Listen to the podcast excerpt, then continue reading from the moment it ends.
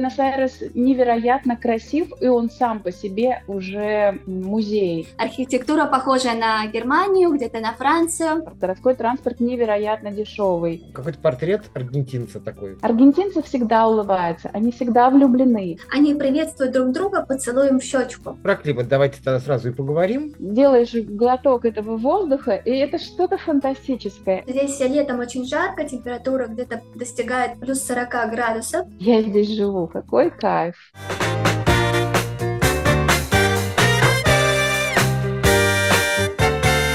Здравствуйте, я Иван Кедров, и мы с вами находимся на канале сервиса экспертов по иммиграции и адаптации за рубежом Лук Майков. Тема нашего нового выпуска – «Жизнь в Аргентине». И поговорим мы об этом с Еленой, Маркосом и Ириной.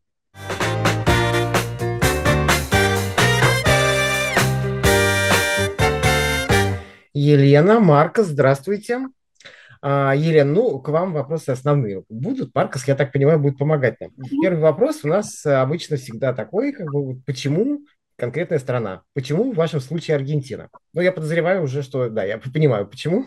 Да, именно. Я, в принципе, никогда не задумывалась а, именно об Аргентине, а, как о месте проживания, но так получилось, что мы познакомились с супругом, познакомились, в принципе, как и большинство сейчас, наверное, да, международных пар через интернет, сайт Баду. А, в общем-то, я сильных надежд не имела по поводу этого сайта, но у меня знакомые пользовались и комментировали ежедневно, и думаю, попробую тоже. А, и в этот момент написал мой будущий супруг на английском, я посмотрела, мне показалось, что он какой-то актер или певец. Думаю, нет, не буду отвечать, вряд ли что-то серьезное может быть. Но потом любопытство все-таки взяло вверх, я ответила, мы начали переписываться, и вот, наверное, спустя полгода э, поняли, что у нас чувства, что мы влюблены друг в друга, и супруг в конечном итоге прилетел в Москву, Э, мы обручились, и было принято решение, что я как раз-таки перееду в Аргентину, потому что у супруга здесь была ну, своя работа, свои обязательства перед людьми, ему не так легко поменять свое место жительства. И на самом деле я влюбилась в Аргентину, очень красивая страна. Здесь а, для меня очень хороший климат, для тех, кто любит больше жару, и не холод, все-таки Аргентина будет э, хорошей страной. Здесь даже зимой э, все зеленое, цветут цветы, э, люди очень доброжелательные. Допустим, да, если сравнивать с Россией, мы все-таки более э, сосредоточены да, на, своей, каких-то, на своих каких-то делах, на своей работе. А в Аргентине все-таки больше люди доброжелательные, общительные, больше настроены, наверное, на наслаждение жизнью и меньше на работу, mm-hmm. я бы так сказала. Очень хороший вопрос и очень такой, наверное, магический, я бы сказала, вопрос, потому что э, я думаю о том, и мне многие задают, э, почему Аргентина. Э, наверное, есть определенное притяжение к испаноязычным странам, возможно, каким-то даже э, какой-то жизненной философии, потому что много лет я путешествовала по Испании и Италии, вот. И вот это там была прям связь. Я чувствовала, что мне хорошо в этих странах. Аргентина всегда, когда мои друзья рассказывали об, Аргентине, я чувствовала трепет в душе. То есть э, что-то откликалось вот на каком-то а, не ментальном уровне, да, неосязаемом, но что-то, но что-то откликалось. Вот. Но, э, собственно, почему реализовалась Аргентина? Потому что год назад сюда переехала моя дочь с мужем, они переехали, они много лет живут э, в Латинской Америке, и они переехали в Аргентину. И когда она только начала говорить мне о том, что, а ты знаешь, мы подумываем о том, чтобы переехать в Буэнос-Айрес. И в этот момент я опять почувствовала, что что-то такое, такое. А, и на, на заднем плане как будто бы записалось Возможно, это тот город, куда я наконец-то переберусь. Вот. И, собственно, я и перебралась сюда, а, можно сказать, по зову, какому-то магическому зову, и если рационально а, а, говорить, да, то потому что здесь а, живет моя дочь, и мне хотелось быть а, на расстоянии все-таки вытянутой руки, а не на расстоянии океана, вот сейчас, вот в это время, в текущей такой ситуации сложной политической. И как процесс вот сам прошел переезда? Ну, смотрите, я на самом деле приехала в гости. А, а, в сентябре прошлого года я приехала к своим ребятам в гости, потому что я, ну, я летала к ним, они когда жили в Доминиканской республике, я без конца летала к ним туда. Вот. Ну и, конечно, я полетела посмотреть, что такое Буэнос-Айрес. А, я прилетела, и эм, мне было здесь хорошо, мне было хорошо, и это было начало весны, потому что здесь все же кверх тормашками, да, то есть когда в России а, осень, э, здесь в Аргентине весна и так далее, а сейчас здесь зима начинается. И, эм, и мне было хорошо, и я несколько раз э, задавала вопрос там дочери, а как бы мне здесь забазироваться, а что я буду здесь делать там, да, вот чем я буду заниматься. Но на самом деле решение было принято, когда я вернулась все-таки в Москву, когда я вернулась в Москву и вышла в свой офис, в котором я работала там 11 лет, и я почувствовала вот эту какую-то незримую связь э, с Буэнос-Айресом, с Аргентиной. Я почувствовала в этот момент, что какие-то вибрации, а, какая-то часть меня, она там осталась, э, за океаном. И через неделю я сказала своей дочери, я собираюсь, я таки снимаюсь с якоря, потому что идея переехать, она была давно. Где-то порядка двух лет я вынашивала мысль о том, что а, я снимусь с якоря, я изменю свою жизнь, а, я иду, уйду из корпорации, в которой я работала 11 лет, и и вот этот вот, ну вот как бы все там совпало, да, последняя точечка была Э, поставлено, я сказала, что я буду собираться. И мы приняли решение, что я собираюсь в течение трех месяцев, а, чтобы в начале года или чуть-чуть в конце прошлого года уже переехать, чтобы эта идея не была растянута надолго, да, то то есть можно опять же собираться несколько лет. Мы решили, что это будет три месяца. Вот. И за эти три месяца я заканчивала какие-то свои дела, а с недвижимостью, какое-то оформление получала от дочери доверенности, на передоверие и так далее. Ну, то есть какие-то такие вот вопросы подготовки. За два месяца до переезда я сообщила своему руководителю в корпорации, что я уезжаю, получила поздравления. Вот, и, и, и с каждым днем уже отсчет уходил на, на, на, на дни, недели, часы. Ну и, собственно, потом я купила билеты и 8 января а, приземлилась в Буэнос-Айресе. Я именно въехала в страну, как э, и большинство россиян может сейчас въехать э, по туристической визе, это на три месяца. И когда я приехала, мы подали документы на э, заключение брака.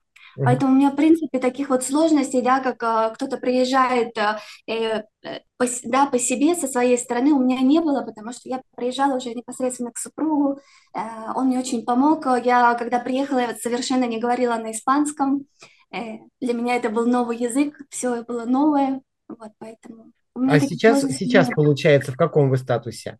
Uh, ну, в статусе жены это понятно. А в гражданском вот. Uh, у меня э, такие вообще здесь используется, у нас в России используется паспорт, да, а здесь используется карточка идентификации, да, человека, ДНИ называется. У меня ДНИ, ДНИ на постоянной основе, но гражданином Аргентины я могу стать спустя два года после получения ДНИ. Это моё, мой выбор, да, я могу подать документы, а могу остаться гражданином России.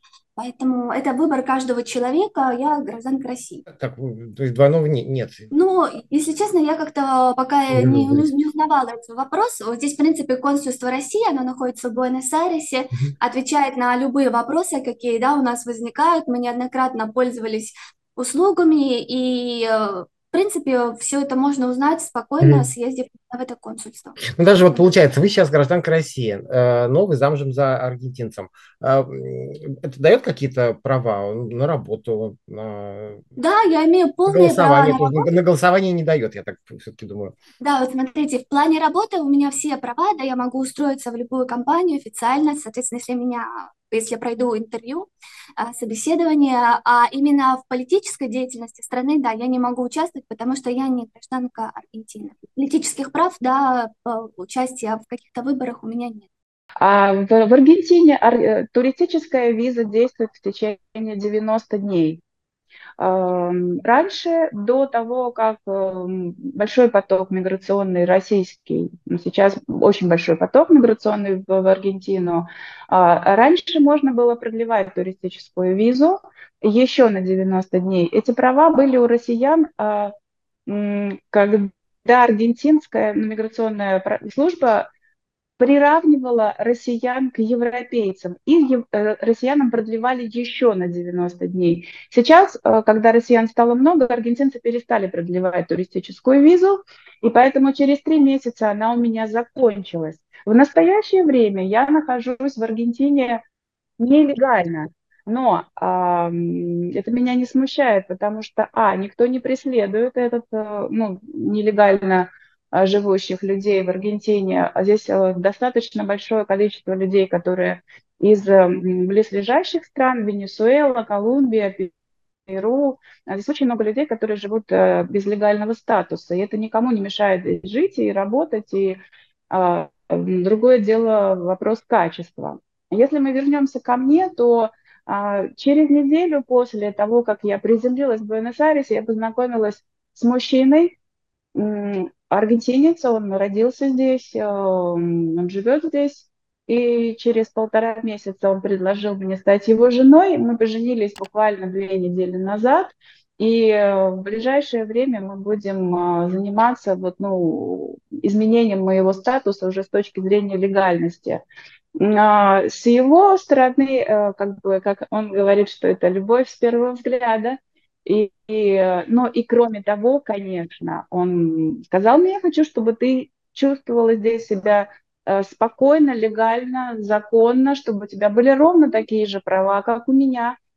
И э, вот, собственно, поженились мы не из-за этого, но это одна из причин, а одна из причин, я считаю, что это, конечно, ну, такой мужской поступок, и мужчина хочет дать мне здесь э, свободу. Поэтому вот мы в ближайшее время будем заниматься э, процессом а, легализации, он тоже такой поэтапный будет. Вот. А, про жилье. Угу. А, ну вот э, за пять месяцев, да, скажем, вы сейчас живете вместе с мужем? Нет, мы сейчас живем отдельно.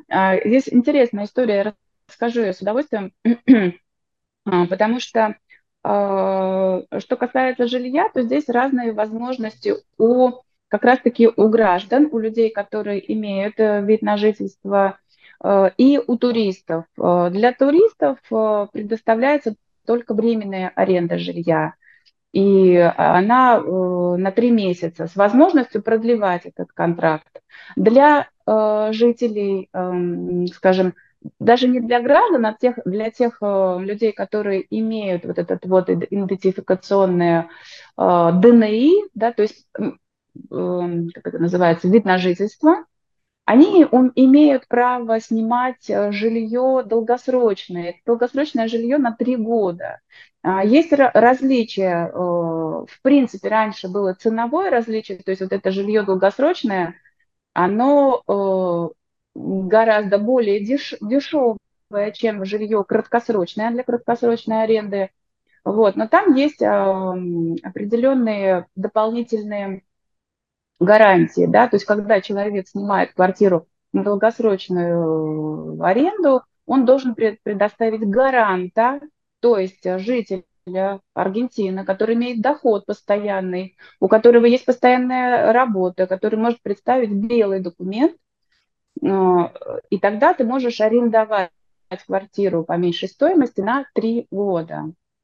Вот, а мы сейчас можем, пока не жив, ну как бы мы живем вместе, но мы официально э, снимаем разные квартиры, потому что у него жилье э, вот по, длин, долгосрочной аренде, и там у него еще остается два года. У меня жилье пока краткосрочное. Вот я сейчас, э, через месяц у меня закончится еще один контракт трехмесячный, и я еще раз продлю на три месяца э, именно как э, краткосрочную аренду я сниму, потому что у меня пока нет прав э, снимать долгосрочную аренду. Вот. И потом уже впоследствии мы будем искать какое-то совместное жилье, которое устроит э, нас обоих по по нашей занятости, по тому, чем мы занимаемся. То есть пока вот мы не можем жить в его квартире, она маленькая, она нам для двоих не подходит. Ну вот. А вот вы упомянули, да, то, что у него долгосрочная аренда, а, угу. он собирается э, покупать, скажем, свое? А, покупать. Да. Да, да, это очень хороший вопрос, потому что на самом деле он здесь есть некоторая отсылка к традициям и, наверное, каким-то может быть, даже э, к ментальным привычкам аргентинцев, потому что на самом деле в большинстве своем они снимают жилье. Именно вот долгосрочный найм. И мой муж, он тоже считает, что а, до этого момента, до нашей встречи, он считал, что ему не целесообразно покупать жилье, потому что он деш... ему дешевле обходится именно найм. Вот. Э, поскольку ситуация у нас изменилась, то в ближайшее время мы будем смотреть, мы будем считать, что нам более рационально сделать. Все-таки купить какую-то недвижимость или, э, или все-таки остаться на э, долгосрочном найме, потому что э, он дает, на самом деле, долгосрочный найм дает, дает больше возможностей. Можно снимать дом в пригороде Буэнос-Айреса, можно снимать квартиру в любом районе Буэнос-Айреса и, собственно, менять ее по потребностям. Да? Когда ты получаешь э, недвижимость в собственность, да, то это означает либо, что ты там живешь, либо занимаешься тоже сдачей в аренду, это другая история, то есть это две отдельных истории. Но в большинстве своем аргентинцы э, не имеют в собственности квартир, как это принято у россиян, и они не рвутся к этому, то есть они не, э, как это сказать, эти не берут на последние деньги э, займы, да, вот и, ипотечные кредиты, чтобы потом в течение 30-40 лет жить только мечтой о красивом доме, вот, а они живут сегодняшним днем, вообще это аргентинская философия, жить сегодняшним днем. Поэтому многие из них э, снимают аренду, э, арендуют жилье. Ну да, да ну, такая возможность. Потому что, получается, да. у каких-то стран, в каких странах у жителей как-то в ДНК заложено уже, что не как у нас вот это вот, лишь бы квартира, лишь бы квартира, э, все. Да, Но, да. С другой стороны, просто у нас снимать-то все-таки недешево, легче иметь свое. А в Аргентине арендная плата как? Э, много э, да, да. вообще отнимает? Смотрите, давайте говорить не об Аргентине в целом, а все-таки о Буэнос-Айресе, да, да. потому что я живу, я живу в столице, да, и, по, и мне рынок э, Аргентины неизвестен. Я, кстати говоря, сейчас занимаюсь тоже, я помогаю россиянам, которые переехали в Буэнос-Айрес, я помогаю им найти жилье, выступаю как переводчик, как посредник, как человек, который который а, мой муж занимается недвижимостью, он э, работает в компании, которая продает и покупает недвижимость. И я оказываю вот эти вот такие посреднические услуги, поэтому рынок Буэнос-Айреса я в принципе неплохо знаю, и надо сказать, что сейчас цены э, в связи с большим миграционным потоком россиян, цены очень резко выросли. А, когда моя дочь переезжала год назад, они сняли с мужем квартиру порядка 100 квадратных метров, двухуровневую, с огромной террасой, а, там терраса, наверное, порядка 20 метров, на которой они поставили вот гриль, здесь это называется Париж, а у россиян это больше гриль, барбекю, да, вот. Э. Они сняли эту квартиру год назад за 550 долларов. А, сейчас за 550 долларов можно снять очень маленькую, да, причем э, дочь моя сняла ну, как бы в одном из самых популярных центральных районов города, который называется Палермо. А, сейчас за эти деньги можно снять очень маленькую крохотную студию, порядка 30 метров, это если вот в таких э, центральных благополучных районах Буэнос-Айреса. И э, если отъезжать от этих районов центральных благополучных, можно снять более э, большую по площади квартиру, но она будет старая, она будет не такая, которая не, не того качества и уровня жизни, к которому привыкли большинство россиян. Э, это тоже, кстати говоря, ментальная привычка. Мы, россияне, очень для нас важно, чтобы дом сиял, блестел, да, то есть у нас вот вся энергия, много э, финансов инвестируется в то, чтобы блестел дом, чтобы это была хорошая квартира, хороший район. Не все, конечно, не все, не у всех есть такая возможность. А вот, и поэтому, когда ребята вот сейчас приезжают и смотрят квартиры, а, ориентируясь, предположим, на определенную сумму, они видят что-то ужасное, да, и в шоке от того, что Буэнос-Айрес предлагает сейчас такой жилой фонд, но это произошло из-за бума. А, очень много людей, россияне приехали э, в большом количестве, И поэтому на рынок вышла недвижимость, которая вообще не сдавалась раньше до этого, ну, просто она не, непотребная. И цены очень сильно выросли. Очень угу. сильно выросли цены. А дочь, вот вы сказали, что она сняла за 550 долларов, а, а цена растет? Сейчас, скажем, у нее да. квартиру тоже подскочила? Да, это очень хороший тоже вопрос, потому что важно понимать, что цену устанавливает собственник всегда. И нет никакого законодательного регулирования по поводу того, что, например, раз в месяц собственник может повышать квартиру ну, какую-то квоту, там, да, предположим, на 50 долларов. Нет, это не регулируется законодательно, поэтому как только собственник понимает, что дохода от его квартиры уже становится недостаточно, он поднимает на любую сумму, которую считает целесообразным.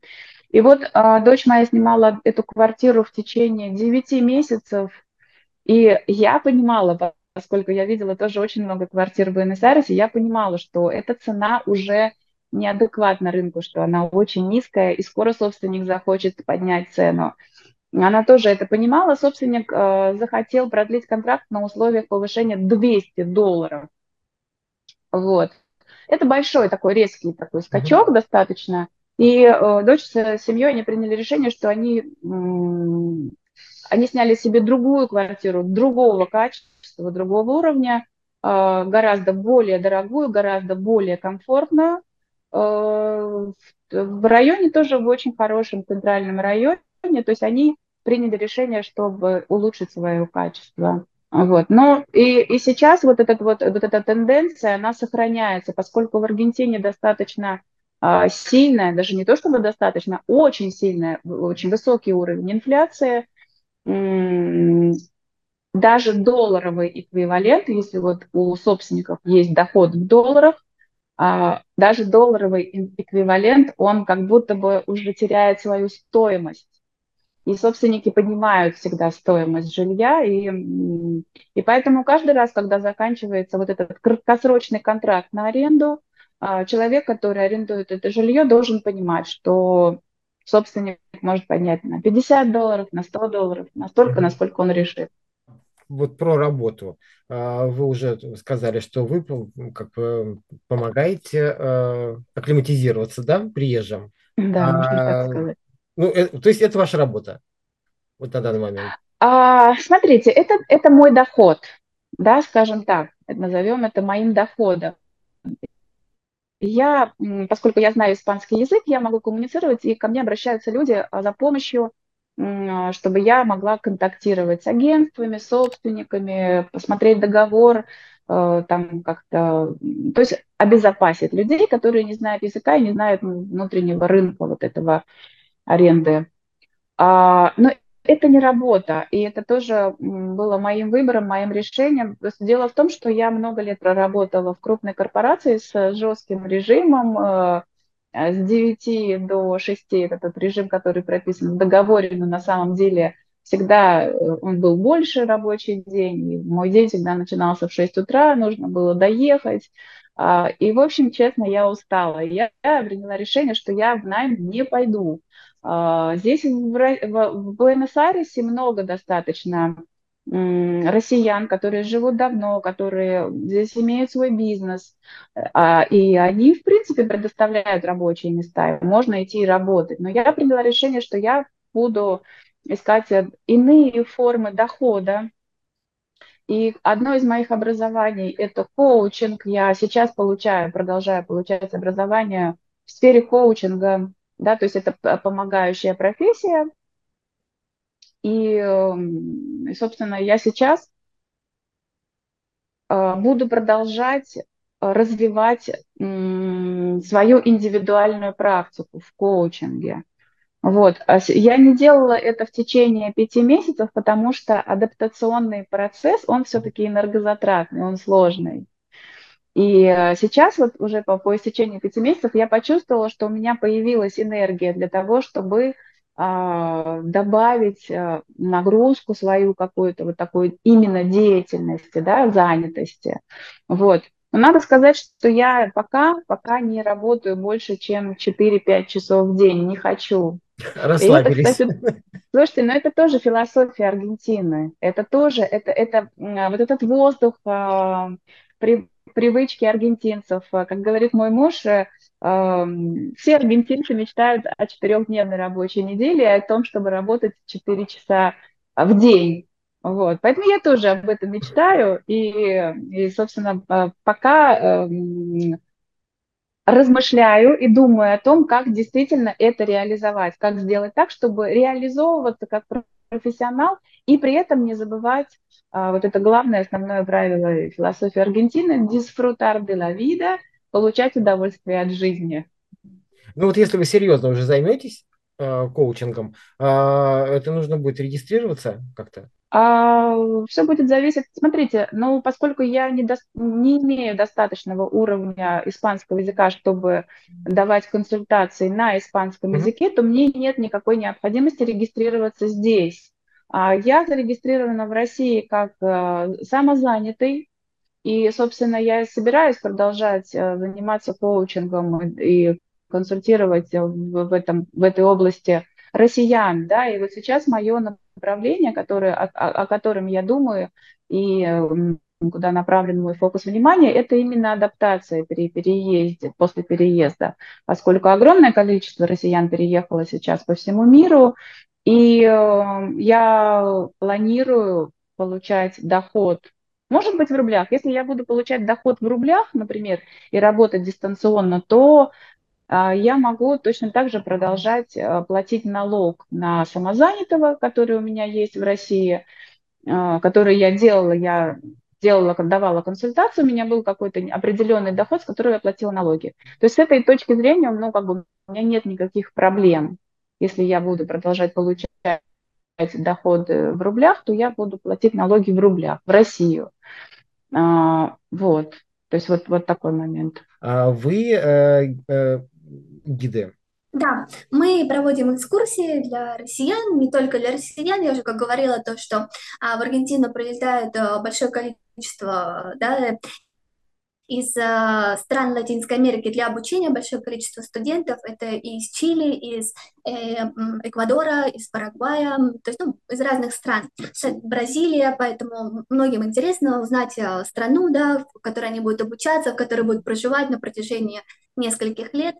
А, и, в принципе, мы проводим да, вот экскурсии, поэтому а вы, вы занимались этим э, и в, в России?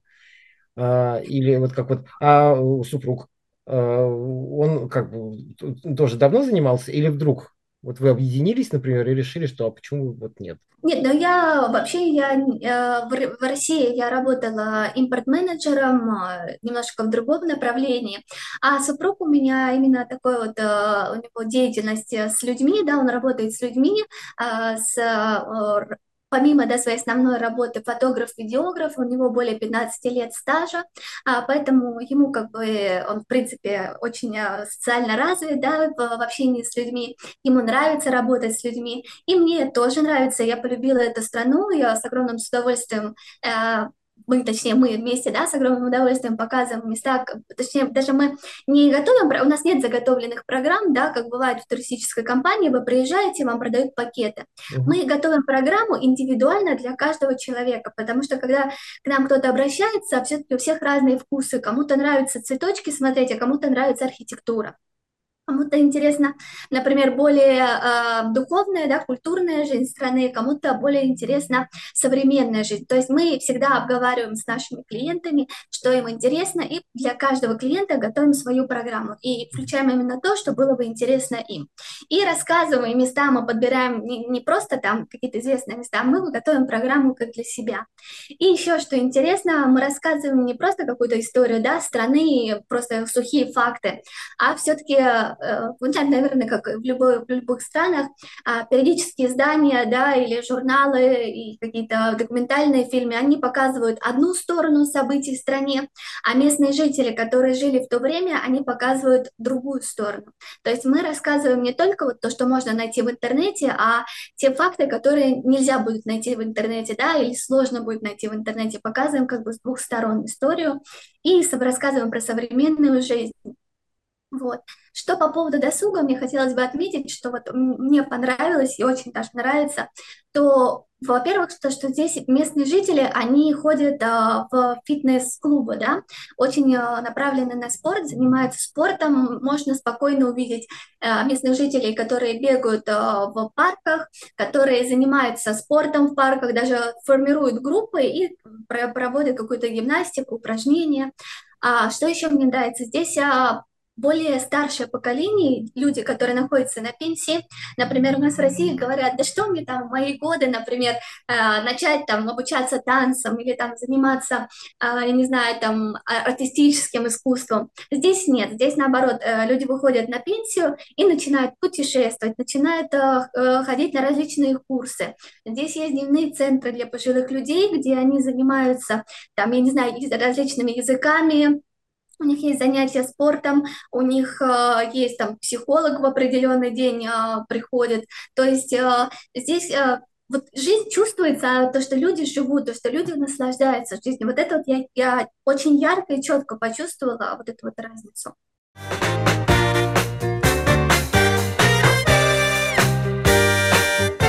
Если вы решились на переезд и в поисках нужного консультанта по иммиграции хотите сэкономить время и нервы, то идеальной площадкой по поиску своего консультанта может стать онлайн-сервис экспертов по иммиграции и адаптации за рубежом lookmytour.com. Зайдя на сайт, вы сможете выбрать из сотни экспертов нужного для себя специалиста. Это адвокаты, бухгалтера, эксперты по адаптации, недвижимости, поступлению за рубеж в разных странах. Одна из причин, почему я рекомендую площадку Look My Tour, это легкость в использовании. Вы заходите на сайт Look My Tour, выбираете страну, куда хотите переехать, и услугу, а дальше сервис подбирает нужного специалиста на основе ваших запросов. Эксперты в этой компании находятся в разных странах, так как сами переехали и сейчас помогают переехать другим. Если вы не нашли нужного специалиста, вы можете обратиться в службу поддержки, и команда вручную для вас выберет эксперта. Кстати, самое важное, цены на услуги экспертов на сервисе LookMyTour от 5 до 20% ниже, чем напрямую у экспертов. При этом площадка не берет никаких комиссий.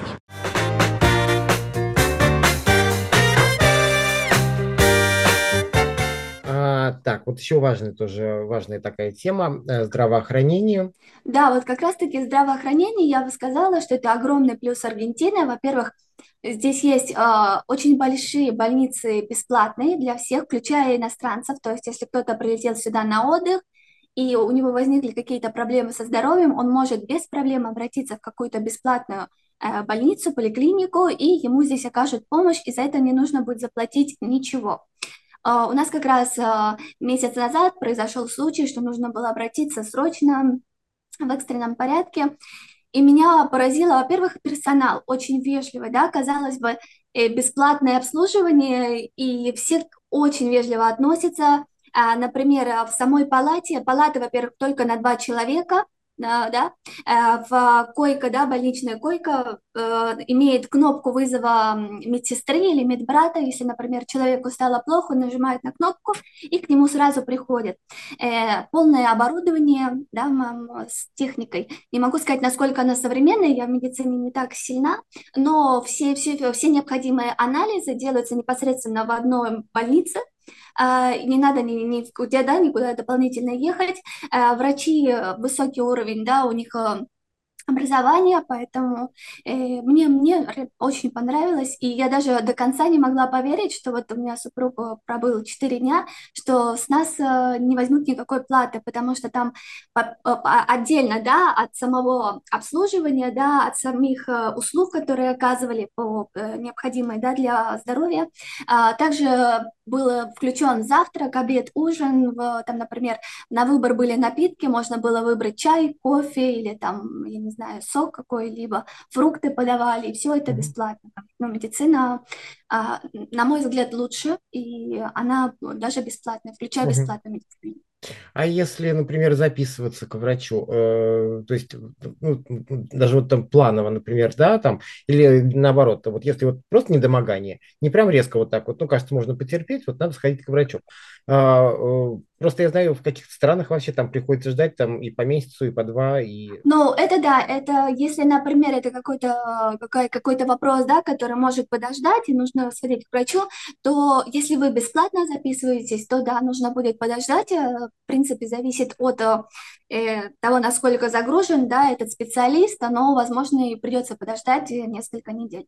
Это, это, это да, это здесь такое есть. Мгм. Но, например, местные жители в большинстве своем, да, которые имеют официальную работу, у них есть а, такое понятие, как образ социаль, страхова, страховка, да, и по образ социаль они могут обратиться уже в частные клиники, в частные больницы, где, э, соответственно, вот эта вот страховка, она покрывает большую часть расходов, и, соответственно, или даже 100% расходов в зависимости от тех услуг, которые необходимы, и там уже нет э, такой, так, такого э, такой большой очереди, да, но там уже не нужно ждать большое количество времени своего, своей очереди к специалисту.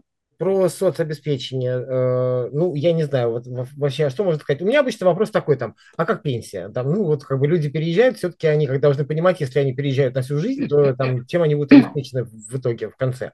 А, или что-то еще вот можете рассказать? Интересный вопрос про пенсию. Здесь есть пенсия, здесь есть пенсионное обеспечение, но, честно говоря, я не знаю, насколько это для иностранцев э, распространяется, да, а, потому что, потому что здесь тоже должна быть определенная выслуга лет. А, мой муж рассказывал мне про свою маму, а, про то, что она работала, то есть она вот сейчас пенсионер, она работает, э, на пенсии находится, у нее есть какой-то вот такой небольшой доход, но по моим представлениям он очень небольшой, такой очень даже скромный. Поэтому, знаете, мне кажется, это мое личное мнение, а в современном мире все-таки, а, наверное, лучше рассчитывать не на пенсию, а на, что-то другое, создать какую-то базу для себя, может быть, бизнес даже небольшой. Здесь очень, здесь очень в Аргентине хорошо работает вот мелкий ремесленный бизнес. И это может стать как раз, в общем-то, пенсией. А, что касается соцобеспечения, в принципе, то, как я сказала, вот эта вот э, социальная политическая партия, которая является одной из главных политических партий, партий в Аргентине, э, и которая продолжает идею пиранизма, это, это соци, социализация, то есть это дотации во многих областях, во многих сферах жизни Аргентины. Например, транспорт. Городской транспорт невероятно дешевый. А, то есть, э, если мы переведем это на рубли, хотя это некорректно, конечно, да, потому что здесь другие доходы. Но, например, поездка на автобусе, электричке, она где-то составляет порядка двух с половиной рублей и, может быть, меньше, э, тоже есть такие же э, системы, например, как в Москве, вот карточки, когда чем больше поездок, тем дешевле у тебя получается одна поездка. Здесь вот тоже такие карточки, а, вот, то есть очень дешевый э, городской транспорт, недорогая, недорогие авиаперелеты, внутренние рейсы. Я не знаю, честно говоря, датируются ли они государством, но они недорогие, то есть они прям такие подъемные. Э, что еще из социального обеспечения? Есть ряд товаров, которые а, цены на которые контролируются государством. То есть это, ну, такая, наверное, социальная корзина, возможно, она э, идентична той, которая есть в России. То есть есть ряд товаров, и в том числе есть одежда, обувь, на которых стоит такая там отметочка голубая. Вот это знак того, что цены контролируются государством, и они не подвержены инфляции. То есть вот этот колоссальный инфляционный процесс, он не затрагивает часть каких-то а, продуктов. А, это продукты питания, там одежда.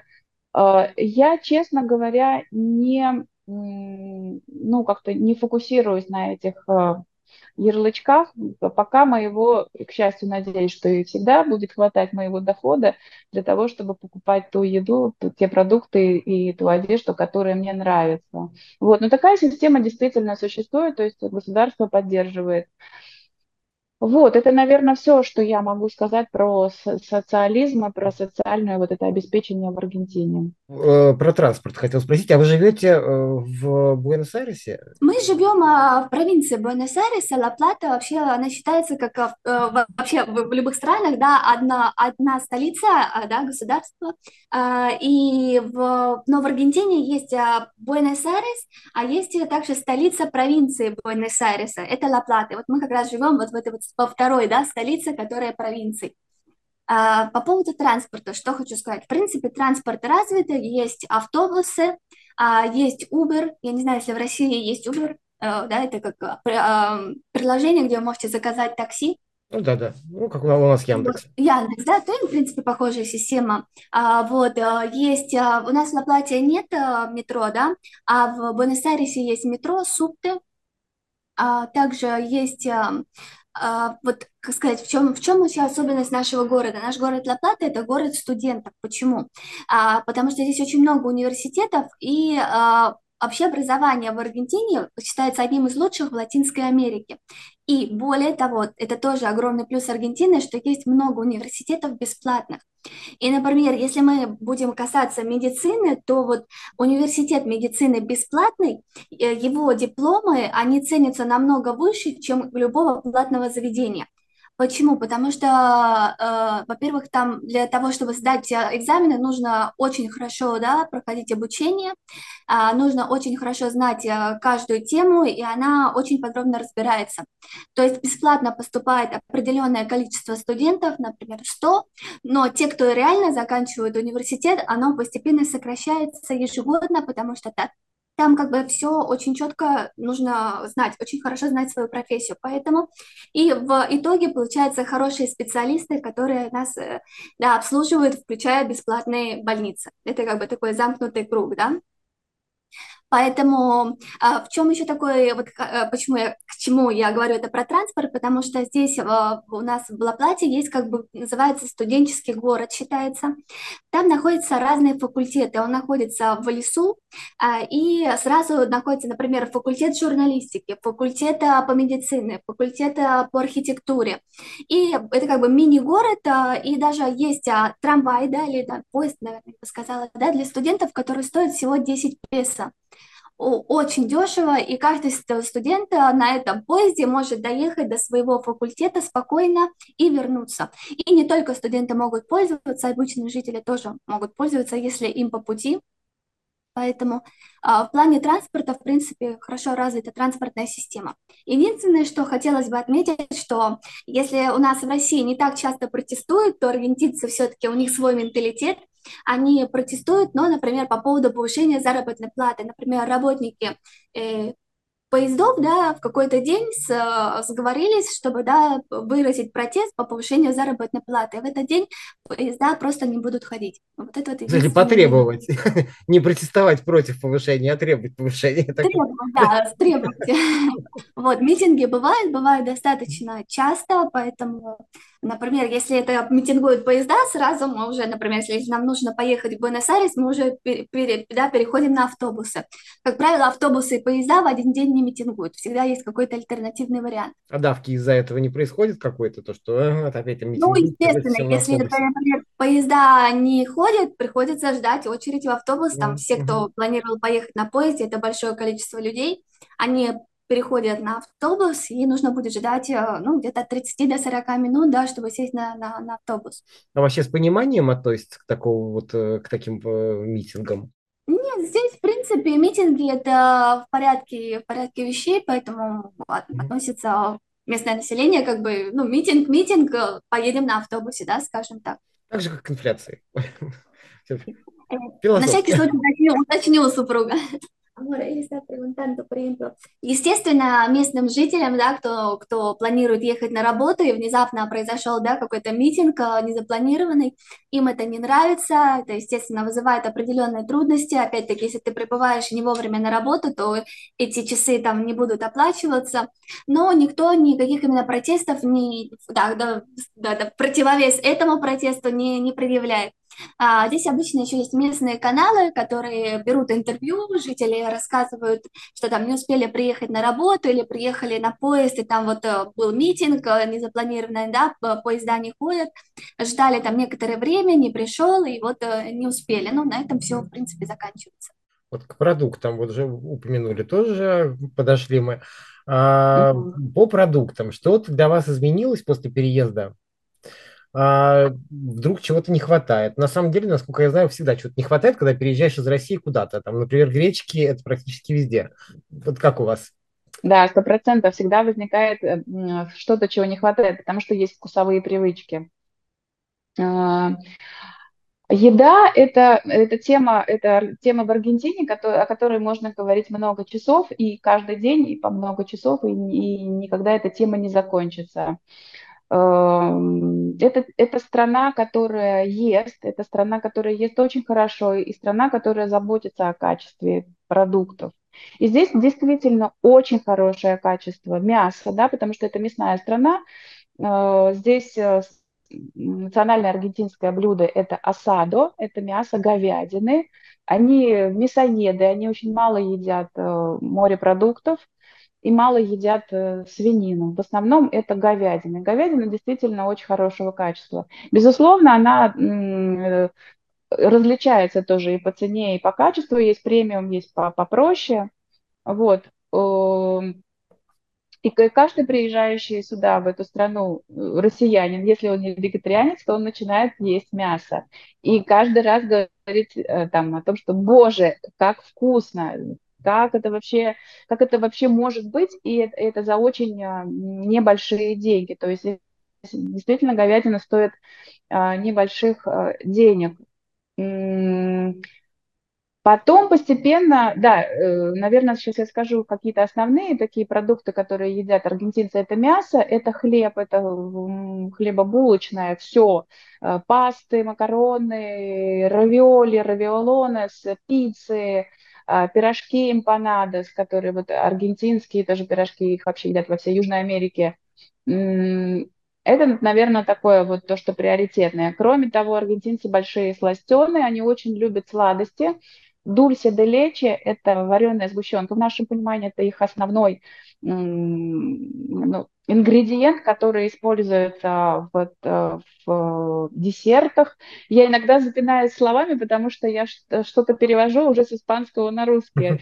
А, вот, то есть они используют эту сгущенку дульсе де лечи повсюду. Это и, и десерты, это и пирожки, там что-то такое, все это какое-то многослойное, и это очень сладкое. И ну, для меня, например, я знаю, что многие россияне, для россиян это сахарный бум, шок. Это очень сладко. И то есть в какой-то момент мы, мы перестаем это есть, потому что для нас это не непривычная еда.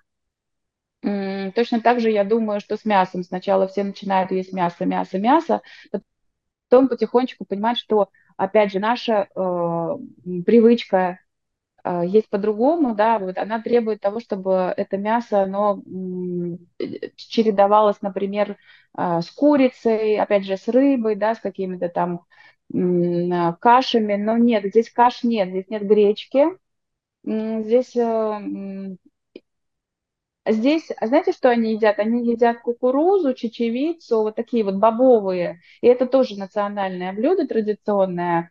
И они это варят как, как гуляш, вот похоже на то, что у нас или там вот э, в Северной Европе, да, гуляш. То есть, опять же, мясо, чечевица, и э, вот это все проваривается с томатами, с морковью, вот, вот это тоже они любят. Аргентинцы не едят супы, насколько я понимаю. Э, здесь практически в ресторанах никогда нет супов, например, как в Испании гаспачо. Здесь, здесь вот я вот не видела гаспачо как вообще ни разу, по-моему. Первое, второе такого развлечения нету, да? Там просто есть блюдо основное. А, есть интрада, это то есть вот как раз закуски. Закуски могут быть пицца, эмпанада. Эмпанада – это пирожки с разной начинкой. А, начинка может быть мясная, может быть овощная, э, с тыквой. Вот, вот сейчас вот в осенний период очень много тыквы они используют. Это вот энтрада. Может быть салат. Э, после энтрады плато принципаль, то есть основное блюдо. Э, это вот что-то вот мясное. Это значит вот, вот такого, видно, не видно, вот такого размера тарелка. Очень популярна миланеса. Это отбивная говяжья, которая готов, обваливается еще в кляре, э, либо с яйцом, либо там вот хлебная такая крошка, да, и запекается, это запекается в духовке с огромным количеством начинок. Это похоже на пиццу, но только вместо теста это мясо, говядина. И огромное-огромное количество э, начинок, там, и белых э, соусов, и томатных соусов, и всяких разнообразных. И аргентинцы просто сходят с ума по меланесе. И, и порция, ну, для меня это порция на четверых. Это одна порция. Вот, вот, а вот так едят аргентинцы. Но россияне так не могут есть. Вот они начинают есть вот эти порции, но потом потихонечку, ну, по моим наблюдениям, э, все-таки это не, не наш размер. Что еще? Ну, плата принципаль может быть э, говядина в разных видах. Э, здесь очень популярна париша. Париша – это парилья, если вот испанский. Аргентинцы же они немного по-другому говорят, мы потом поговорим об этом.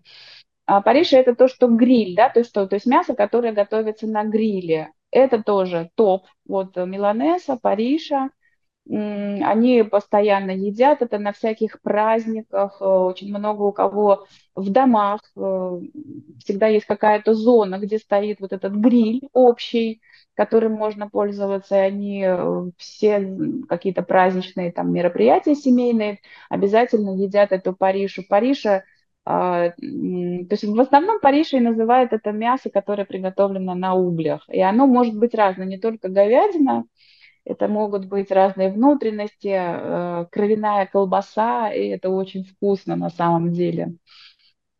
Вот, ну что не хватает россиянам в Аргентине? Я знаю, вот тут много ребят уже, соотечественников, которые уже запустили свои какие-то про про производства по продуктам, которые, под которым скучают россияне. А, творог. Аргентинцы не едят творог. А, ну, как во многих странах, на самом деле, Южной Америки. У них есть рикотта, но это не совсем то. Для нашего вкуса это не совсем то. И вот у нас, значит, россияне здесь э, в Буэнос-Айресе готовят творог, готовят сметану, готовят а, творожные пасты, вот какие-то такие сырки даже глазированные. А, потом появилась колбаса. Хотя здесь такого великолепного, великолепного качества, вот все, что называется колбасой в Аргентине, но, видимо, опять же, вкусовые привычки, разные соли, разные специи, да, то есть вот, вот это тоже я вижу сейчас, они предлагают на, на продажу. Потом появились тоже какие-то сладости, вот я говорю, что аргентинцы, они, у них другой уровень сладости, сладкости, и поэтому я вижу, что уже готовят для россиян какие-то пирожные такие похожие больше на нас, там птичье молоко, что-то такое. Зефир, кстати, столет. Тоже хочу попробовать зефир. А, Соленые огурцы здесь немного другие тоже. Они здесь такие больше похожи на маринованные. Вот, вот это тоже готовят в российских производствах. Что еще? Что еще, Иван, подскажите? А хлеб. Вот вопрос. хлеб, потому что ага. я знаю, тоже очень часто, переезжая в другую страну, говорят то, что вот э, скучать начинают, скажем, наш бородинский, наш черный, нигде этого нету, э, белый какой-то резиновый. Э, ну, это, кстати, в большинстве стран вот так. Угу. Ну, смотрите, да, что касается черного, то это действительно так. Здесь нет вот этого черного. Я, я не знаю, возможно, у них нет, как и гречка не растет, да, они не выращивают выращивают ее. Также не растет э, вот эта ржаная мука, из которой делается наш любимый бородинский. И, кстати, да, вот его бородинский вроде бы тоже уже начали готовить здесь ребята. Но что касается другого хлеба, то поскольку аргентинцы на 98% это итальянцы по крови, то есть у них гражданство аргентинское, но они по крови итальянцы, большая часть аргентинцев итальянцы, поэтому для них хлеб это первое блюдо там, ну, то, что всегда должно быть в доме. И хлеб у них очень хорошего качества. Много разных э, пекарен, которые, но они тоже разного уровня, да, есть подешевле, есть подороже, но хлеб здесь очень вкусный, очень вкусный. От него невозможно оторваться. Там первые мои месяцы были, когда я просто ела этот хлеб, не, не переставая. Мой муж, тогда еще жених, он просто стучал мне по рукам и говорит, por favor, не надо столько хлеба. А, шутя. Поэтому хлеб здесь очень вкусный, очень хороший. Очень, очень вкусная пицца. А, ну, вот в принципе, э, какой-то портрет аргентинца такой приблизительный вы можете нарисовать? Ну, это по менталитету. Давайте, давайте поговорим. Аргентинцы, да? Что бы я сказала? А, аргентинцы очень доброжелательны. Я сейчас не говорю, как бы в каждой стране есть свои отдельные личности, да, да, да. которые мож, могут не подходить под, под мой портрет, да, но я как расскажу, как я вижу своими глазами. А, во-первых, очень доброжелательный, то есть, например, вы приходите в магазин купить какой-то продукт, и у вас спокойно могут спросить, как у вас дела, как вам погода, откуда вы, а как вам нравится в Аргентине, а, а какая еда вам нравится, то есть вы просто придете купить какой-то продукт и можете 10 минут просто разговаривать э, про, про, про посторонние темы вам могут обращаться там, я не знаю, там, э, дают вам сдачу, вам скажут, держите моя душа, да, то есть, ну вот они очень, очень теплые, добродушные, да здесь само приветствие, оно в принципе отличается от России, они приветствуют друг друга поцелуем в щечку, а, вот. Что еще могу сказать? Аргентинцы очень э, умные, да, а, и они, так как здесь высокий уровень инфляции, я думаю, да, и, в принципе, нужно поддерживать, да, свой уровень жизни, они очень быстро находят какие-то возможности в плане бизнеса, в плане работы, они, ну, быстро, быстро ищут какие-то варианты доходов. А, также они очень эмоциональны, да, мы все-таки в России менее эмоциональные. Здесь, например, э, на когда едешь на машине, если вдруг там кто-то неправильно пересек дорогу, обязательно об этом скажут, обязательно там поругаются и так далее. Ну, они эмоциональные все-таки более, чем мы, россияне. А вам Наверное, нравится я... это? Да, вы знаете, мне нравится как даже было, был, было такое дело, что нужно было приехать в Россию по поводу документов, и обратно, когда я вернулась, я прям чувствовала огромную разницу а, в плане населения. Например, здесь даже в метро никто не толкается, все более спокойные, а в России, там, в Москве спускаешься в метро, Мы тебя там могут... Да кто-то толкнуть, кто-то ты там, я не знаю, пересек дорогу случайно, кто-то там с чемоданом ехал, тебя еще и могут отправить да. куда-нибудь далеко. А здесь такого нет, здесь все-таки больше улыбается, больше добродушный, и это когда живешь здесь некоторое время, и потом возвращаешься, например, в Россию, разницу чувствуется. Угу. Мне кажется, все-таки это еще и климат как-то, все-таки ответственность да, какая-то вот его за такой характер. Потому да. что чем теплее, тем люди как-то вот все-таки, да, эмоциональные открытия. Вот уже сколько, со сколькими странами вот так вот обсуждал это. Да. Ну, что я хотела бы сказать, что вот тоже плюсом Аргентины является это страна иммигрантов, как я уже неоднократно говорила, с э, интересной историей. А здесь очень хорошо относятся к нашим российским туристам. Я никогда не видела никакого негатива по отношению к россиянам. А, наоборот, всегда, когда там знаешь, что это Россия, говорят, о, да так далеко, ты приехала оттуда, а, что у нас вообще они нашу страну считают очень хорошо развитой. А, часто спрашивают, почему из России переехала в Аргентину. А, вот, никогда никакого негатива со стороны аргентинцев по отношению к россиянам я не чувствовала. Когда я как раз переехала в Аргентину, у меня многие спрашивали, почему Аргентина. А я говорила, мой характер очень похож на Аргентину, на аргентинцев. Я тоже открытая, я люблю поговорить, мне нравится, э, мне больше нравится доверять, чем не доверять. И вот, э, вот это вот, наверное, такие основные черты аргентинцев, которые очень сложные для понимания, честно говоря, очень сложные. И самое первое это то, что вот эта вот открытость и дружелюбие, оно э, на уровне сердца. Это не, знаете, таком вежливое рукопожатие, невежливая улыбка. На уровне сердца. Вот они так сделаны. Аргентинцы созданы вот так. И э, независимо от того, с кем ты встречаешься, на улице кто-то поддержит тебе дверь, э, кто-то пропустит, э, кто-то пройдет мимо. И, знаете, я иногда ловлю себя на том, что я там иду, иду, иду, и вдруг останавливаюсь, мне что-то надо в телефоне посмотреть. Это тоже московская привычка останавливаться посреди дороги. И человек, который идет сзади на своей скорости, он как-то меня чуть-чуть задевает. Что вы думаете, он делает? Он мне улыбается и говорит, дискульпа, извини, пожалуйста. То есть вот понимаете, да, что как происходит в России, как происходит здесь. И это правда на уровне сердца. Э, желание помогать всегда. Кого бы ты ни спросил, на какой бы улице ты ни был, сейчас а, э, скажу, что есть небезопасные районы в Буэнос-Айресе, и туда не надо ходить кого-то спрашивать.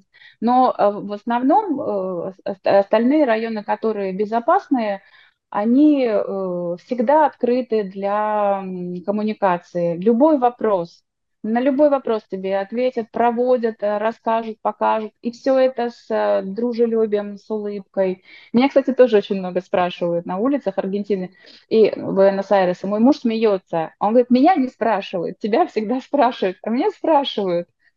И вот он меня, кстати, научил одному моменту. В самые первые мои месяцы, когда меня тоже останавливали на улице и что-то э, задавали какие-то вопросы, в основном, как пройти куда-то, я говорила, извините, пожалуйста, я иностранка, я не знаю. И он мне, он мне говорит, почему ты так отвечаешь? Ну ты же можешь... А, я говорю, знаешь, я, я иногда просто не понимаю, что, мне, что меня спрашивают.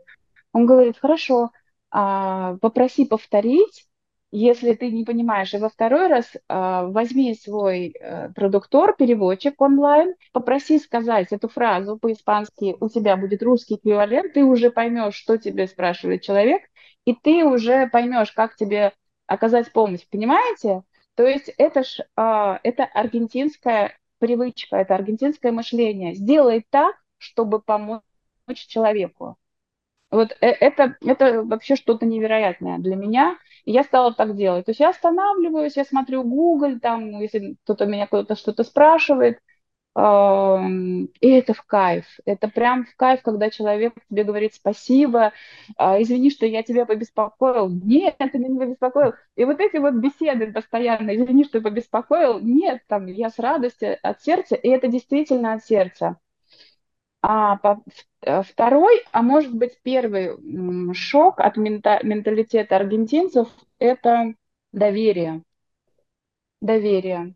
Здесь очень много процессов э, основаны на доверии. Ну, просто вот, я не знаю, 80%. У меня был случай, я прям приведу пример конкретный. Э, я снимала для девушек, две девушки летели из России, вот, переезжали сюда, в Аргентину, и я искала для них загородный дом а, для аренды как раз. Они летели с четырьмя собаками и с котом. Очень сложный случай, видимо, никто не брался, я решила им помочь.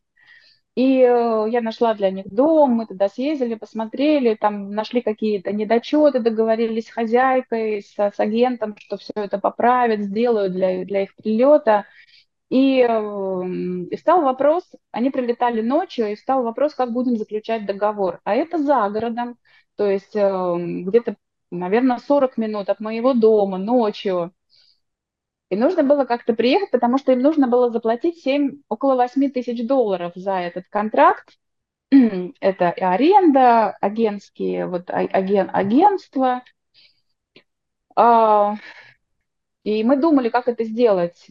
И э, единственный вариант был возможный, чтобы хозяйка и агент приехали ночью туда, за город, встретили этих девушек, э, чтобы они смогли там на месте посмотреть этот дом, показать им, заплатить эти деньги. И девушки, конечно, когда мы изучали договор все вместе, они, ну, не знаю, по, наверное, по нашей российской привычке, мы прям этот договор штудировали вдоль и поперек. И э, эти вопросы, которые задавали мне они, я их, э, естественно, транслировала агенту. Знаете, агент в какой-то момент меня спросила, а что происходит, почему столько вопросов? А, они, им не нравится дом, они не хотят снимать, а что вообще происходит? Я говорю, нет, им нравится дом, просто они впервые в своей жизни арендуют дом в Аргентине, и поэтому у них много вопросов. Она мне сказала, о, no preocupes, tranquila, не, не надо париться, а расслабьтесь. Я показывала этот договор своему мужу, и единственный момент, который привлек его внимание, это то, что уборка после выезда, там, она там, по-моему, 100 долларов, это много для Аргентины. Он сказал, 100 долларов для Аргентины, это единственный момент. И когда я ему рассказала вот эту историю по поводу того, что девушки беспокоятся, он сказал ровно ту же фразу. Но преукупов, не волнуйся, и самые расхожие фразы в Аргентине, просто самые ходовые, это «но preocupes», не надо волноваться, «tranquila», будь спокоен, «disfruta», а, удов, получая удовольствие от жизни.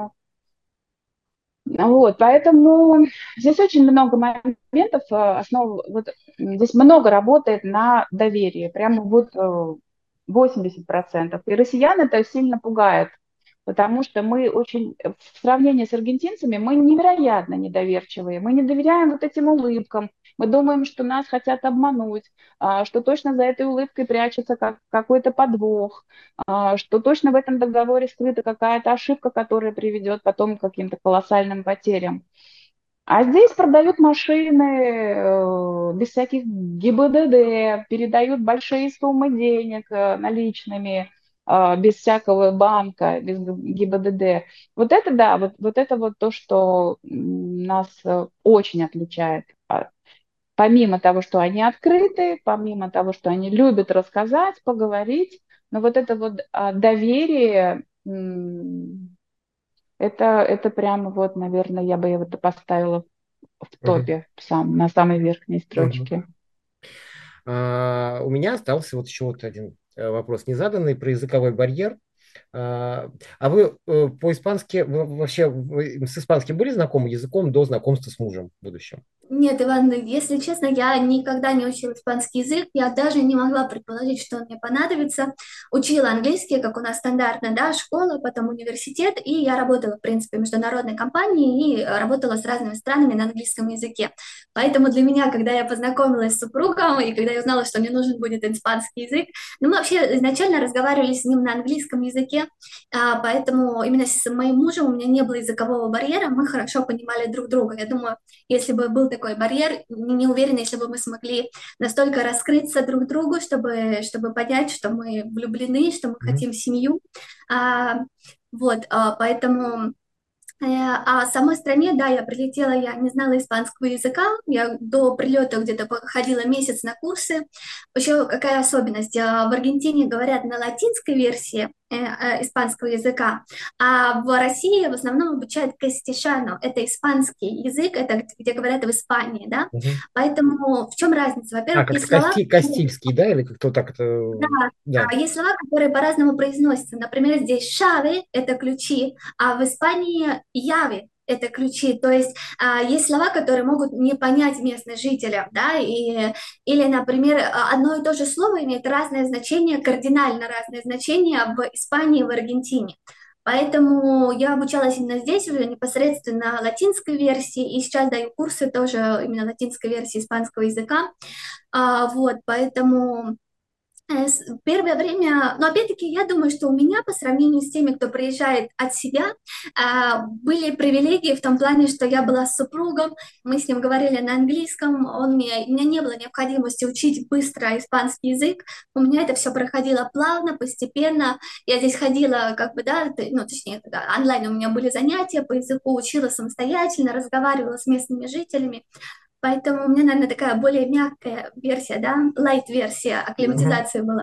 No solo, no, solo, no solo la forma de decirlo. Вот у меня супруг говорит разница между кастишано и латинской версией. Например, для испанцев тамар – это взять какой-то предмет, да, а в Аргентине тамар – это пить какой-либо напиток, mm-hmm. да. Ну, это, это, это какая-то э, light-версия. А есть такие слова, которые лучше здесь не использовать, потому что они имеют очень такой подтекст, э, да, который лучше, пикантный подтекст, который лучше не использовать. А, вот, поэтому разница есть. Ну и в плане того, что все-таки а, на климатизации в плане языкового барьера, э, первое время будет не так просто, даже для меня было не так просто, когда я выходила одна. Несмотря на то, что аргентинцы, они очень доброжелательные, и никогда у меня не было негатива, что я не знала, как сказать слово, я им там на пальцах объясняла движениями, грубо говоря, и никто меня никогда там не останавливал, то, что они спешат или так далее, всегда стараются помочь. Вот. Но это вот само ощущение, что ты вот чувствуешь себя как ребенок. Вы, допустим, хотите сказать что-то, э, какое-то, да, базовые слова, какое-то базовое что-то объяснить и не можете. Вот это вот чувство первое время, оно будет присутствовать. Uh-huh. Но сейчас, да, спустя годы я уже как-то потеряла это да, ощущение, чувствую себя очень комфортно. Ну, барьера, барьера сейчас не чувствуете, да, уже такого? Да, нет, не, не чувствую. Я даже фильмы смотрю на испанском языке, а, шутки все практически все про понимают. Шутки, да. Кстати, да, вот про шутки это тоже у меня прям любимый вопрос раньше был. А, это же, это же тоже какой-то показатель такой знания языка. А, да. Понимать еще и юмор. Да, вот, а, кстати, аргентинцы, наши шутки, ну, не знаю, по крайней мере, у меня супруг, все-таки промо возьму. Ну. Наши шутки обычно не сильно понимают, и мне кажется это смешным, да. Вот, э, там, я не знаю, бывает, я какие-то шутки читаю или историю забавно читаю и смеюсь, и мне супруг говорит, почему смеешься? Я ему объясняю, он говорит, а это смешно? Вот. А я, в принципе, их шутки понимаю, вот, э, тоже, тоже, уже уровень у меня языка до того дошел, что я могу шутить на, на латинском, на испанской версии. Cuando nosotros hacemos bromas, nosotros nos reímos y vos tampoco te la explicamos y vos por ahí poco la entendés. Да, но есть какие-то шутки, которые я понимаю смысл, но для меня они не кажутся такими смешными. Pero vos entendés mejor que... Да. Э, Например, здесь а, семейная пара может, например, называть, э, э, женщина, да, жена может называть своего мужа гордо. Гордо это толстый, да, э, полненький. И несмотря на то, что, может быть, он худой, и надо говорить, да, совсем не, не, не относится к делу, но это вот у них такое уменьшительно-ласкательное слово, как бы вот считается э, добрым таким отношением. А вот, я говорю, а у нас, если бы кто-нибудь сказал бы, да, наверное, муж своей жене толстенькая, я говорю, потом была бы проблема, наверное, пришлось бы объяснять длительное время, почему он так сказал. То есть смешно бы не было. Да, смешно бы не было, забавно или мило бы это не казалось. Э, Я учила испанский на протяжении четырех лет в России. Я дошла достаточно ну, до хорошего уровня, B1, я вот сейчас уже даже не помню, наверное, на B1 я остановилась. Это такой достаточно приличный уровень, потому что с C начинается уже возможность работать а, на, на языке. Вот. А У меня был такой прям средний-средний хороший медиум, но потом я его перестала практиковать в России. У меня был двухлетний перерыв. Я не практиковала язык, я им не занималась, я только слушала музыку на испанском языке. И когда я приехала сюда, в Аргентину, то у меня был стресс, на самом деле просто жуткий шок, потому что в Аргентине другая грамматика, она есть, есть моменты, даже отличия грамматические. И, то есть люди, которые учат испанский язык, например, живут в Испании, но все, кто живут в Испании, все знают, что Аргентина это страна с иным языком, несмотря на то, что аргентинцы называют это кастишано, кастильяно, э, это другой язык, это вот прям другой. Грамматика, правописание, э, употребление каких-то, я уже не говорю про выражения, фразеологизмы, просто даже употребление, то, как говорят в Испании, а я учила классический испанский язык, мадридский, Вот, и здесь, здесь это, э, здесь это по-другому произносится, и поэтому в первые моменты для меня это был, э, ну, такой, знаете, гул, это даже не язык, это гул, поскольку мы очень быстро познакомились а, с Ирнаном, и все время, которое мы проводим вместе, мы говорим, естественно, только на испанском языке. И эм, и в какой-то момент я поняла, что я перенапряглась очень сильно с языком. То есть я его, я постоянно слушала его, то, что он мне говорит. Но он очень заботится обо мне, и он э, объясняет на, знаете, переводит с испанского на испанский. То есть э, со своего испанского он переводит на мой испанский, на, на, том на тот, на тот вокабулярий, который мне доступен, на тот словарный запас. Но, например, я слушала все, что говорят в лифтах, там я пыталась разговаривать с людьми в лифтах, в такси, на улице, естественно, да, то есть я первые месяцы я прям включалась во, во все разговоры, во все коммуникации, в какой-то момент я поняла, что я просто схожу с ума, потому что мне невероятно тяжело, мне не, не получается. У меня был, был а, такой шок и жуткий откат, э, что я так долго учила язык, и я приехала сюда с хорошим испанским, а оказалось, что он меня вовсе не хороший. И я помню, что я тогда взяла эм, консультацию своей, своей подруги, которая преподает английский много лет, и она еще и языковой коуч. Я прям попросила ее поговорить со мной, по- позадавать мне правильные вопросы. И я считаю, что это было очень хорошее решение, потому что она мне сказала несколько очень важных вещей. Когда мы попадаем в среду на, на, на другом языке, очень важно понимать, что мы навсегда останемся здесь иностранцами. Мы никогда не начнем думать так же, как носитель. Соответственно, мы никогда не начнем, ам, мы будем, мы будем очень долгое время транслировать, переводить, опираться на какие-то свои привычные формы, даже построения ам, фраз. опираться на, на здесь, знаете, здесь, здесь же включается еще то, как мы думаем. Здесь очень такая глубокая связь с языком. когда люди говорят, ой, я знаю язык совершенства, и вот сейчас для меня это уже большой вопрос. А, потому что знать язык в совершенстве может только носитель языка, и то на разном уровне. И вот моя подруга, она мне сказала значит, э, такие важные моменты. Первое, это что мы не станем носителями, поэтому надо спокойно к этому относиться. И если кто-то не понимает нас, просто сказать, извините, я иностранка, я иностранец. Вы можете еще раз повторить. И всегда люди идут на то, чтобы еще раз повторить, и еще раз повторить, и еще раз повторить. Второе, а даже человек, который много лет изучает язык, он а, может понимать а, только по контексту то, что происходит. 80% это идеальное понимание, ну, прям очень хорошее. И она говорит, и она мне сказала, что вот я много лет изучаю и преподаю английский, но когда я среди носителей, есть много вещей, которых я не понимаю. И в этот момент можно просто улыбаться или там сказать спасибо, там все здорово, но я не совсем понял. Вот это тоже очень важно. Знаете, у нас у россиян мы во многом перфекционисты. Мы стремимся быть э, хорошими для всех, да, и всегда, вот, ну, как это сказать, подавать себя в самом лучшем а, фокусе. И это может отнимать очень много энергии, очень много жизненных сил, когда ты стараешься сделать то, что ты не можешь сделать. Вот, то есть снизить вот эту нагрузку с себя, не э, дать себе возможность э, просто быть в этой среде, просто учиться какое-то время, там, год, полтора года, дать себе спокойно на то, что ты имеешь право быть иностранцем и не понимать много из того, что происходит. Вот. Ну и э, третий совет, который она мне дала, это регулярно заниматься языком, то есть продолжать заниматься на регулярной основе. А, язык любит дисциплину, вот. И я взяла себе преподавателя, девушку, которая живет в Барселоне, она россиянка, и мы с ней прекрасно проводим время. Она дает мне задания из разных уровней, и более сложных, и более простых, смотрит, где я проседаю, куда мне нужно направить что-то, мое внимание. И я почти не, не учу слова, ну, как-то так получается, что они у меня... То есть я не сижу вот с тетрадкой, да, там что-то записываю. У меня вот, вот не так учится язык, наверное, потому что я все-таки... Да? Я очень много разговариваю с носителем, да. То есть мой муж носитель, он очень много мне дает, объясняет. Но я уже стала замечать, что вот этот вот шум, который был первые месяцы, он уже стал превращаться в в речь, я уже могу, и я уже понимаю, что что-то я хочу слушать, что-то я не хочу слушать.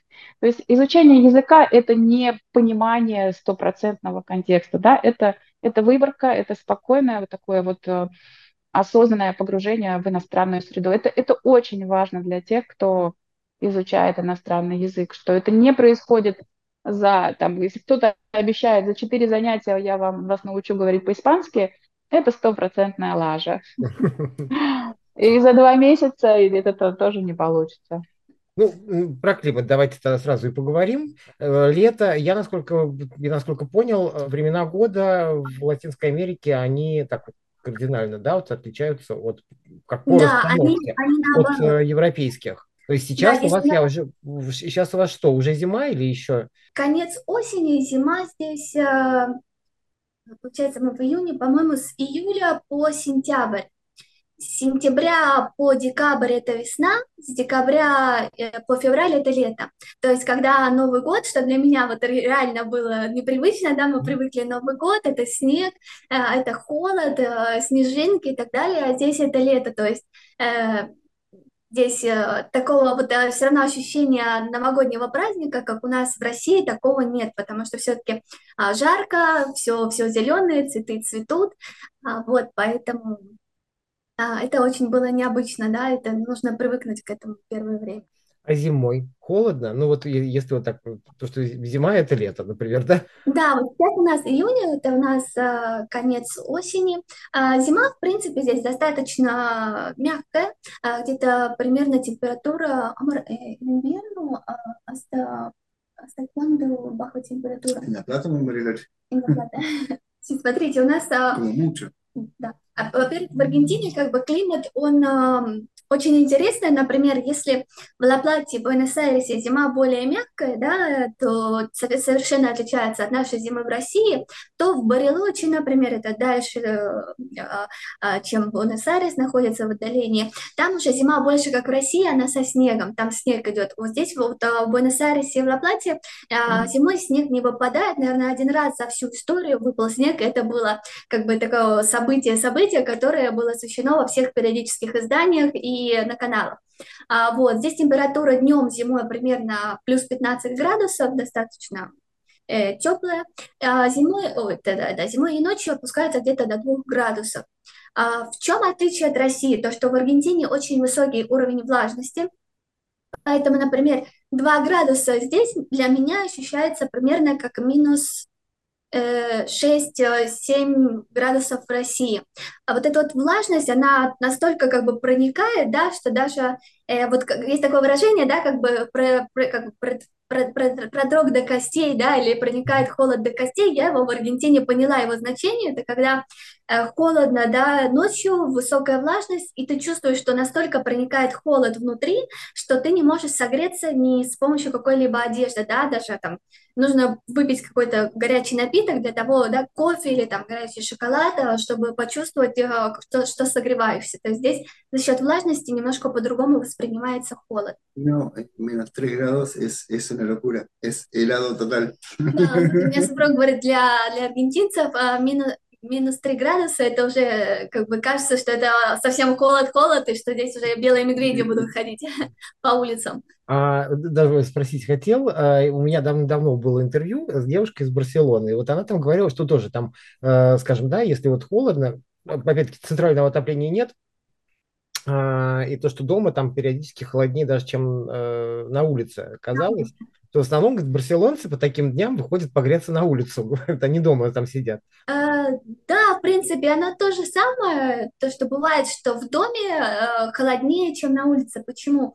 А, здесь я как бы э, строят дома, исходя из того, что летом очень жарко, соответственно, э, необходимо, чтобы температура как бы в доме была более прохладная, да, материалы используются, потому что когда плюс 40 градусов, если нет кондиционера или как, э, вентилятор? Вентилятор. Ну, да, кондиционер, вентилятор, то, кондиционер, вентилятор, да, что то, то очень сложно находиться в доме, потому что будет нагреваться, и просто, вот, вы знаете, когда очень жарко, такое ощущение, что ты не знаешь, куда деться, ты в, любой, в, любом, в, любой, в любом месте очень-очень жарко. Поэтому, как правило, материалы используют, чтобы поддерживать более прохладную температуру, и, соответственно, зимой в доме прохладнее, чем на улице, когда есть солнце, да. Но, как правило, местные жители я не знаю, как в Барселоне, насколько там цена в коммуналке, но все-таки в Аргентине пользуются электрическими обогревателями, пользуются кондиционерами, которые э, имеют да, на холод и на, на обогревание. Вот у нас сейчас, например, мы сейчас холодно на улице, да, но мы э, достаточно как бы, прохладно одеты, потому что у нас работает кондиционер, и он э, прекрасно справляется со своей функцией да, обогревания дома. Опять-таки, зависит, сколько этажей, на каждом этаже должен быть свой кондиционер от размера кондиционера и так далее. Но, опять-таки, э, нет такого, чтобы прям совсем вот э, холодно было в доме. Э, если есть возможность иметь кондиционер да, или какой-то электрический обогреватель, такого здесь нет. У вас какое-то любимое время года появилось? Да, я, я вот, э, мне, меня очень расстроило, у меня день рождения в ноябре, и меня всегда в России расстраивало, что у меня приходится на такой достаточно э, предзимний месяц, когда холодно, когда, в принципе, никуда нельзя сходить, а здесь же, в принципе, сезоны наоборот, и у меня как раз э, день рождения получается на теплое, приходится на теплое время. Я очень люблю местную весну. А, она похожа на лето, здесь как раз-таки температура где-то плюс 26, плюс 30 градусов, очень приятная и цветет хакаранда, это национальное э, дерево Аргентины, которое практически не имеет листьев и полностью усыпано цветами. Цветы могут быть либо фиолетового, либо где-то такого вот э, пурпурного цвета, да. Очень красиво, и они, как правило, высаживаются в аллею, и ты когда идешь по этой аллее, все вокруг у тебя цветет, очень вкусный аромат, э, поэтому... И вообще, в принципе, вся зелень вокруг э, цветет, благоухает, э, цветы. А здесь, например, в Аргентине попугайчики летают, да, вот у нас деревья растут рядом с домом, они туда прилетают на, на деревья, да, как как у нас обычные птицы, да. И калибри прилетают. То есть весна это я просто уважаю в Аргентине, и все знакомые, которые нас спрашивают, когда бы мы рекомендовали приехать на экскурсии, я бы рекомендовала именно весну. Так, так например, в Буэнос-Айресе есть а, парк роз, а, очень красивый, там огромное количество роз, а, и тоже очень здорово туда приехать, посмотреть, все вокруг благоухает, там сорта с разных а, концов мира, и они даже завоевали, ну, вот этот вот сад завоевал а, признание со стороны вот организации, да, по, по, по цветам, у них есть э, грамм, ну, грамм, как это, ну, в общем, они при, заняли первое место на одной из, э, из э, выставок uh-huh. по поводу цветов. А, поэтому весна и лето я бы тоже рекомендовала, но здесь уже на любителей, кому нравится жаркий климат, то да, им будет здесь понравиться все-таки, а кому плюс 40 градусов было бы тяжеловато, я бы все-таки рекомендовала весну. Ну, а по жаре ну, есть, есть куда-то выбраться, искупаться, например? Да, вот то, что мне нравится в Аргентине, как раз то, что здесь от Буэнос-Айреса вы садитесь э, в машину или там на поезде, на автобусе, а буквально, я не знаю, там 4 часа, и вы уже, например, в Коста-дель-Эсте. Коста-дель-Эсте, там побережье, там все купаются, очень красивый город. Там э, он находится как бы в лесу, там очень чистый воздух, э, дома очень интересные, с, мне нравятся панорамные окна, когда как бы такой вот стиль, когда пространство, да, в доме, и там как раз большинство домов именно такого стиля, там даже просто прогуляться очень приятно, искупаться. А есть также тигры, это вообще вот в Аргентине, что мне нравится, что здесь есть много как бы как сказать, проекции известных э, мест во многих странах. Например, здесь есть местная Венеция, это город Тигров, да, там есть часть города, она находится на суше, часть города на воде, то есть там у них школы на воде, какие-то постройки на воде э, и так далее. Здесь есть также местный Диснейленд, и даже существует э, легенда, что Уолт Дисней вдохновился именно этим парком для того, чтобы создать э, Уолт Дисней да, спустя несколько лет. Этот парк был создан в, ну, в, намного ранее, чем, чем Диснейленд. А, вот, что еще здесь есть? А, принципе, есть много мест таких интересных, которые э, интересно было бы посмотреть и искупаться, да, на машине буквально несколько часов, и вы уже у океана. Вот, что еще о климате. Здесь достаточно высокая влажность. Сегодня, кстати, когда я разговаривала со своим, своей преподавательницей, которая живет в Барселоне, рассказала ей про влажность, она говорит, ну, у нас влажность 80%. Я в этот момент посмотрела, у нас была влажность 70%. Но влажность большая, здесь ну, практически ощущается это в волосах, вот такая uh-huh. влажность. А, здесь, кстати говоря, очень такой интересный момент. Здесь очень высокий индекс ультрафиолета в Аргентине, в Буэнос-Айресе. Летом, если, например, а, в Доминикане в пиковые часы солнца это где-то 6-7 уровень ультрафиолета, то здесь он может быть 11. 11. Это очень высокий э, уровень, и для тех, кто переезжает в Аргентину, обязательно прям условие это всегда иметь крем а, для лица это прям 100%. То есть лицо можно защищать круглый год, хотя вот сейчас зимой 1-2%, ну вот я уже перестала пользоваться этими кремами, но это одна из особенностей, высокий уровень э, ультрафиолета летом. Э, что еще по климату? Ну, для меня, вот для, как для, для, для москвича, для меня этот климат идеальный. Здесь очень хороший воздух в Буэнос-Айресе. Вообще вот э, само название Буэнос-Айрес – это хороший воздух, да, в переводе с испанского, хороший воздух.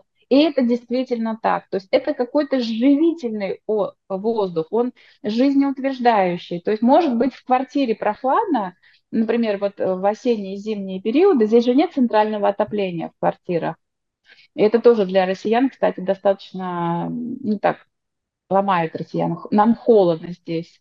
Вот. А здесь обогреваются а, квартиры кондиционерами, и гораздо комфортнее выйти на балкон, провести, я иногда работаю на балконе, а, или выйти на улицу. И каждый раз, когда выходишь на улицу из подъезда, делаешь глоток этого воздуха, и это что-то фантастическое. Этот воздух пахнет, э, не, не знаю, он жизнью пахнет, он очень вкусный, он какой-то теплый. И каждый раз, когда я выхожу на улицу, вот, Иван, вот в течение пяти месяцев я каждый раз думаю, я здесь живу, какой кайф. Вот просто ради воздуха здесь стоит жить, мне кажется. Вот, он, он, он действительно очень хороший. Я думаю, что здесь в целом климат очень благоприятный, и это откладывается на жизненной философии, на настроение. Аргентинцы всегда улыбаются, они всегда влюблены, они всегда хотят праздновать что-то, они празднуют жизни. Мне кажется, что это все равно связано не только с традициями там, итальянскими, римскими, это греко-римские традиции, если так уж если глубже уходить. А, это, конечно, климат. Климат позволяет людям круглый год практически сидеть на траве, а, лежать на траве, гулять, есть на улице, да, то есть всегда террасы открыты, все рестораны с террасами, вот, и то есть вот этот климат, он такой климат за жизнь, за праздник жизни, и это, наверное, то, что людей сюда привлекает. Вот когда люди сюда приезжают, они видят вот этот праздник, достаточно выйти на улицу, вот в эту тусовку э, людей, которые любят жизнь, и все, ты тоже любишь жизнь по умолчанию. Я думаю, что в Аргентину как раз из-за этого приезжают. То есть эта земля вот так вот манит вот этой своей энергией. А, досуг. Вот досуг тоже, тем более, если вы в Москве жили, вы как-то привыкли, да, отдыхать, там, культурно отдыхать, да, а, тоже какие-то места, там, рестораны, что-то, да, ну, все отдыхают по-разному. А, в Буэнос-Айресе, вот для вас, русского человека, какая-то разница была? Я бы подчеркнула, что здесь для меня не только для русского человека, для меня все-таки как для жителя столицы, да, вы совершенно правы, я жила в Москве, и я получала вот эти все преференции культурной жизни, огромное количество там выставки, а, а я люблю вот это все выставки, театры, рестораны тоже в том числе. Буэнос-Айрес очень культурный город, ну, то есть э, с точки зрения сравнения с Москвой, да, наверное, они очень похожи в этом плане. А, Буэнос-Айрес невероятно красив, и он сам по себе уже музей потому что архитектура Буэнос-Айреса невероятно красивая, и можно ходить бесконечно а, по улицам разным, сворачивать туда-сюда без плана, без цели, просто ходить. И этот город невероятно восхитителен просто сам по себе. То есть это один из видов досуга, поскольку климат позволяет, можно ходить это один из видов досуга. Э, на каждом повороте есть какое-то вкусное местечко, можно просто выпить чашечку кофе и посозерцать. Вот для меня, наверное, это сейчас самый такой востребованный вид досуга и вид отдыха – это созерцать, это э, не бежать, никуда не торопиться, не строить миллион планов на выходной, делать это очень медленно и расслабленно. Вот. А, и аргентинцы любят, кстати говоря, очень вот так отдыхать. То есть э, как только выходит солнце и там выходные, видно, что все, абсолютно все лужайки зеленые, заняты шезлонгами, там сидят пары. А, аргентинцы очень парная страна. Они просто вот до... Значит, здесь не существует такого понятия, как возраст, но здесь ну, такие прям, прям вот в нашем представлении очень-очень зрелые люди – они очень романтичные, они всегда держатся за руку, всегда вместе а, проводят время, и это один из видов досуга. Просто наслаждаться, получать удовольствие, подставить э, солнцу лицо. А, аргентинцы очень спортивные люди. А, не знаю уж в силу того, что они много едят, или в принципе потому что они заботятся о своем здоровье, они очень много занимаются спортом. И для спорта здесь, э, ну, просто рай для тех людей, которые занимаются спортом. Велосипедные дорожки повсюду, а, огромное количество парков, невероятное количество парков, которые выходят один из другого и можно кататься на велосипедах, на роликах, на этих, на скейтбордах.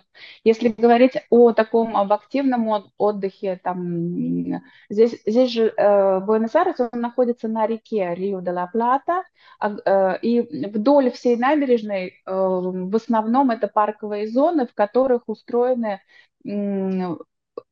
спортивные, оборудованные спортивные площадки, причем под разные виды спорта.